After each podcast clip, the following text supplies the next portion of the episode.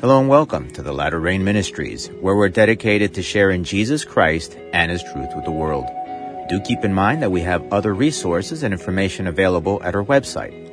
If you wish to hear other English audio messages, they are available for free at our website and also as podcasts through iTunes. Just look for us in the Apple iTunes Store under the Latter Rain Ministries to subscribe. There are times that we may look at certain things and wonder, what happened? And the truth that we are taught through the Word of God is that sin impacts everything negatively. What is important to understand is that evil is generated through our actions as a result of sinful thoughts and ideas. Our thoughts, which are ultimately a product of what is in our heart, is what determines how decisions are made. And so we need to be very careful what we allow ourselves to be influenced by, because that is what will ultimately dictate the decisions we make, which in turn yields actions and then consequences to those actions.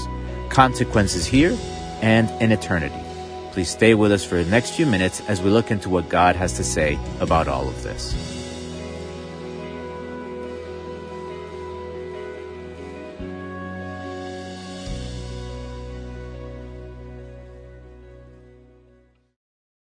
Let us go to the Lord in prayer together. Lord God, Heavenly Father, blessing and honor and glory be to you. Lord, I give you thanks for your Son, Jesus Christ, for the salvation and forgiveness that we find through him. Heavenly Father, I pray, O Lord, that you please always remember us in your mercy and in your grace. I pray, O Lord, that you please forgive me for my sins, because they're still there, Lord God, Heavenly Father.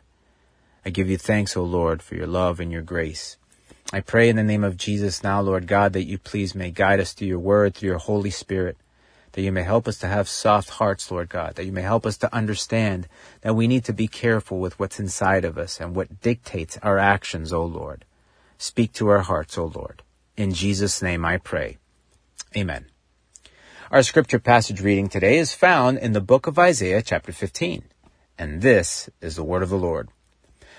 The burden against Moab because in the night Ar of Moab is laid waste and destroyed, because in the night Kir of Moab is laid waste and destroyed. He has gone up to the temple and Dibon, to the high places to weep. Moab will wail over Nebo and over Medeba. On all their heads will be baldness, and every beard cut off.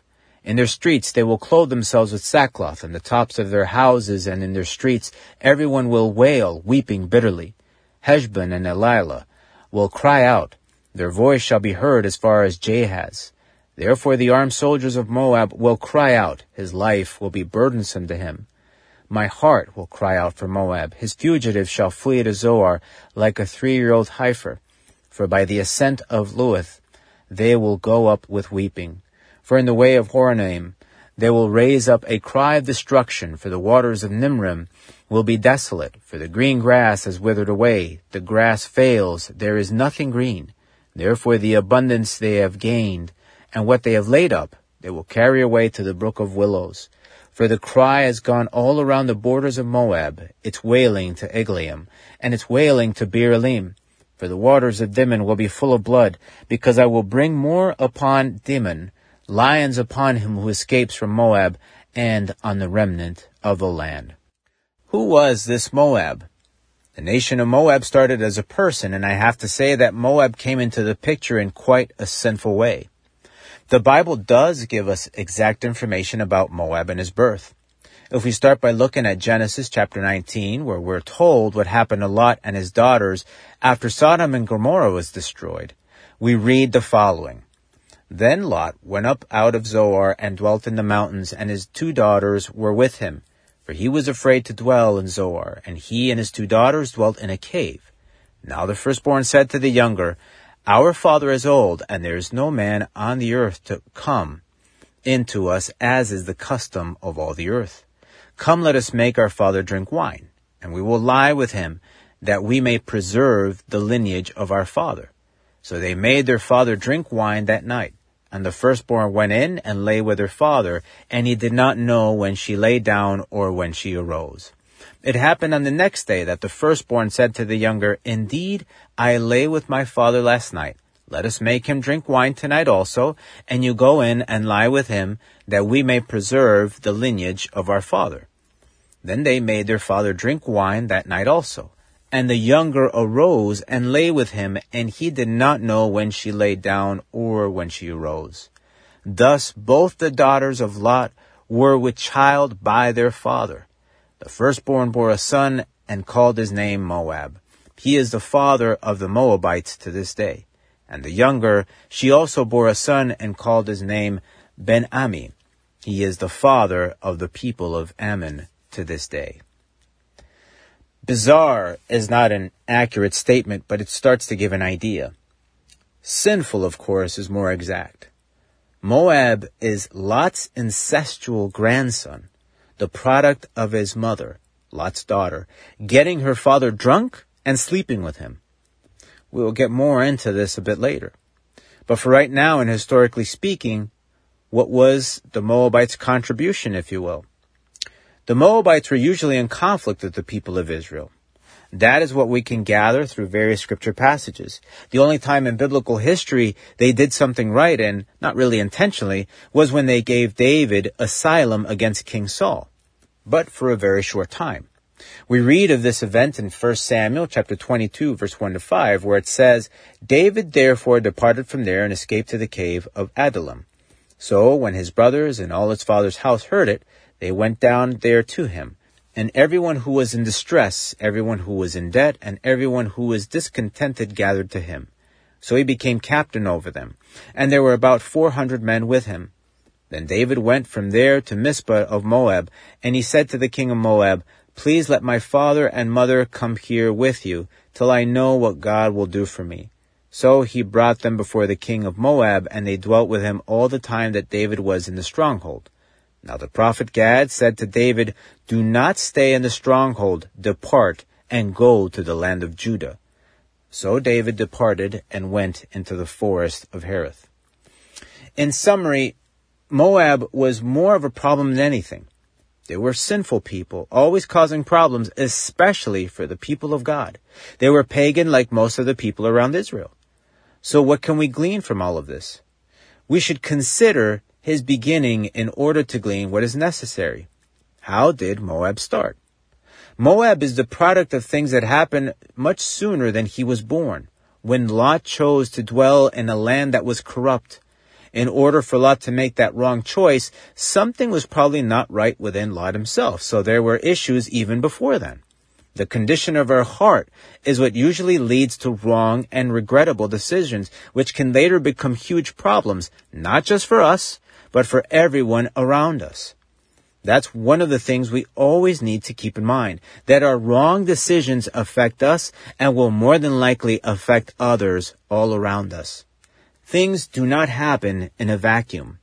Genesis chapter 13 tells us where Lot decided to live around Sodom and Gomorrah, where it tells us this. Then Abram went up from Egypt, he and his wife and all that he had, and Lot with him, to the south.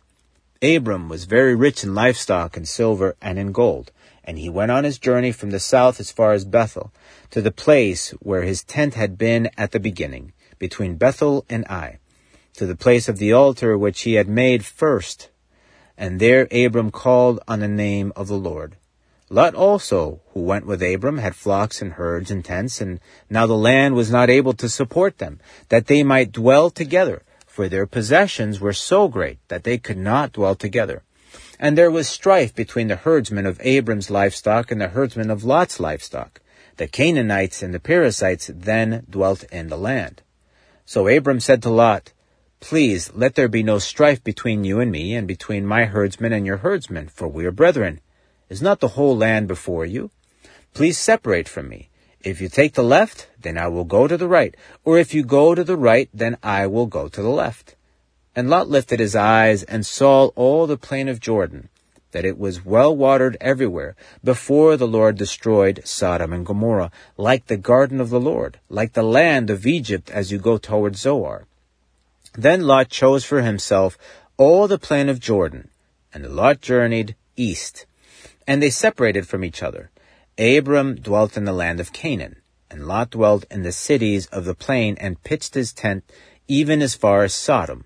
But the men of Sodom were exceedingly wicked and sinful against the Lord.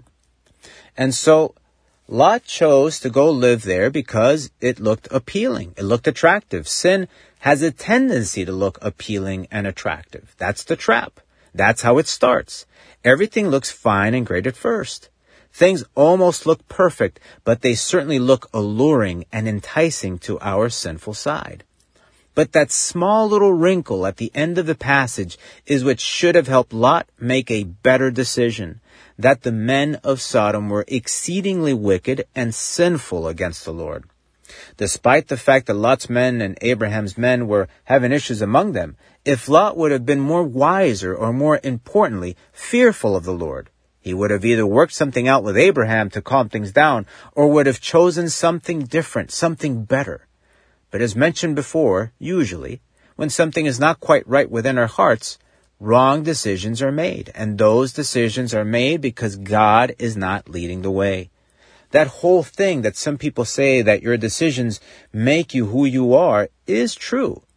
And there should be remorse, regret, and repentance when wrong decisions are made, even if you have not quite seen its full effects yet. And there's absolutely nothing wrong with making U-turns per se, turning away from those wrong decisions before you experience their consequences. But many believers make the mistake thinking that God uses your bad decisions for good. The only good that can come out of bad decisions is repentance and conversion. But if there is no repentance and conversion, make no mistake. There will be consequences. And the truth is that consequences could still happen even if you repent and convert. There may be forgiveness from God's side, but that does not mean that the physical consequences of our actions will go away. I'll give you a few examples. How about two people that engage in sex before marriage and the woman gets pregnant? If they both repent from their sin, does that make the baby go away? No. And of course, if both or the woman on her own makes a decision to have an abortion, that just makes a bad decision even worse by adding even greater evil. Another one would be, let's say someone robs a bank and they get caught. The thief could repent and God will certainly forgive him or her, but that doesn't mean that the laws that were instituted by society will be forgotten. They might still go to jail and need to live out their sentence as a result of that action. And what about adultery? God can forgive if there is true repentance and conversion, but that does not mean that the marriage will be the same ever again. The bond is broken. Trust is lost due to betrayal. All of our wrong decisions have consequences because one thing leads to another and to another, and especially if there is no repentance.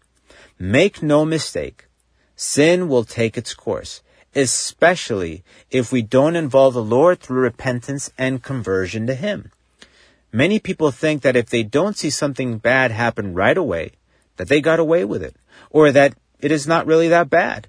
But the truth is that sin always has consequences. It will always leave marks. And what's worse, sin may have consequences that will only be experienced or revealed when standing before God in judgment. That should be the scariest consequence because at that point, there are no do-overs. There is no turning back. There is no second chance. What's done is done. And if we continue seeing Lot's life, we can assume that his wife could have been someone from that region because it is not mentioned before that Lot had a wife, and as we read, the area he chose to live in was exceedingly wicked. Lot must have gotten involved with the wrong sort of person. So, one major bad decision led him to another major bad decision. James chapter 4 verse 4 has this to say about relationships. Adulterers and adulteresses, do you not know that friendship with the world is enmity with God? Whoever therefore wants to be a friend of the world makes himself an enemy of God. So we need to be very careful with our close relationships. We cannot take on the world's traits and customs. If our desire is to be like the world and with the world, then that's what God will allow to happen. He will give you what you want, but there will be consequences. And they are natural consequences. The world only leads people to one place, and that is far away from God and everything that is good. And so it is only natural that evil and destruction will follow sooner or later.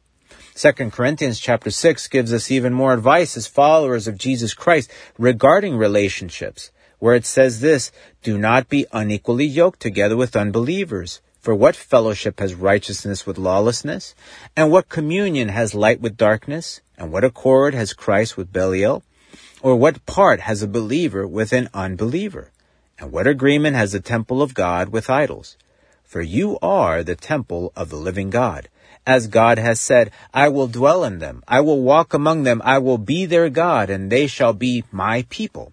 Therefore, come out from among them and be separate, says the Lord. Do not touch what is unclean, and I will receive you. I will be a father to you, and you shall be my sons and daughters, says the Almighty.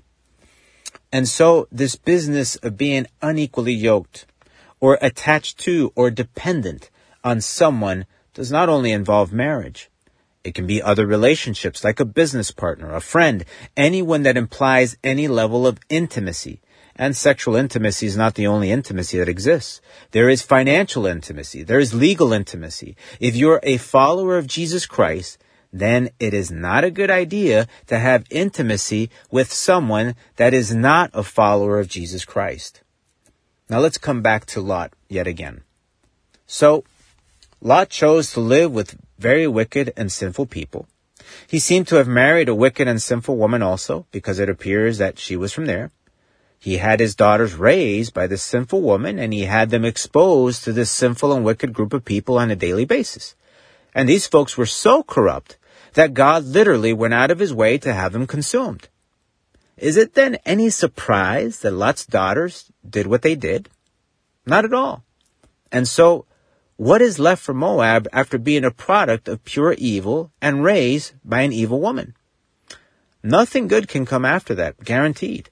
And what's worse is that there appears to have never been any kind of repentance from Moab or the people that followed him only rebellion and wickedness, causing more pain and heartache to Israel than anything. See how that all works? And it all stemmed as a product of Lot's heart and where it was when he made his decisions. That is why we need to be careful with the intentions of our heart, which is what ultimately dictates our actions, our decisions. In Jeremiah chapter 17, it says this, the heart is deceitful above all things and desperately wicked. Who can know it? I, the Lord, search the heart, I test the mind, even to give every man according to his ways, according to the fruit of his doings. If your heart is in the wrong place, every action will be a product of that. Knowingly or unconsciously, you will make wrong and evil decisions. It's only natural. And together with those wrong and evil decisions, there will be consequences either now or worse in eternity. If we look at Lot's life in the pages of the Bible, there was one bad decision after the other. There is no triumphant moment in Lot's life. There is no glorious end to Lot's life. He just disappears. The only remnants left of Lot's life is this Moab and Ammon, who had the exact same problems as Moab. That's Lot's legacy. Two people and later on two nations that turn out to be evil before the Lord.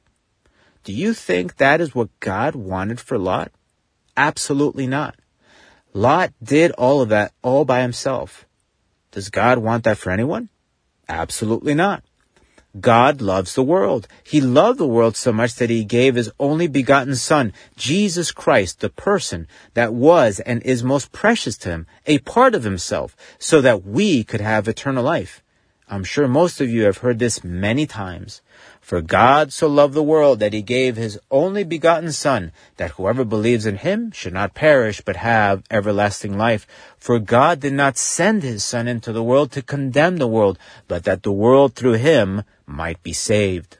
So, it's impossible to think that God wants to punish and send people to hell. That's not his desire. But if people reject him, and they reject the very means of getting to that eternal life through Jesus Christ. And of course, they make decisions based on their sinfulness. Then what is God supposed to do? Should he force people to believe in him and to follow his ways and in the life that can only be found through Jesus Christ? He can, but he won't, because that would violate the one right that every human being has, the right to choose. But with that freedom comes responsibilities and consequences depending on how you choose to use your freedom, your free will. And coming back to the main point in all of this is that what generates decisions and ultimately actions in every person is their heart.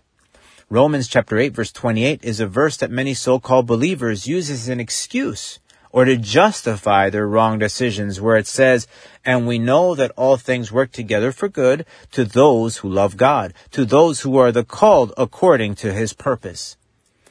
It is true that God uses everything for our good, but there is a detail in the phrase, in the verse, where it says, those who love God. If there is no love for God, not even a regard for his principles, for what his word says, will all things work together for good then? I would have to say no.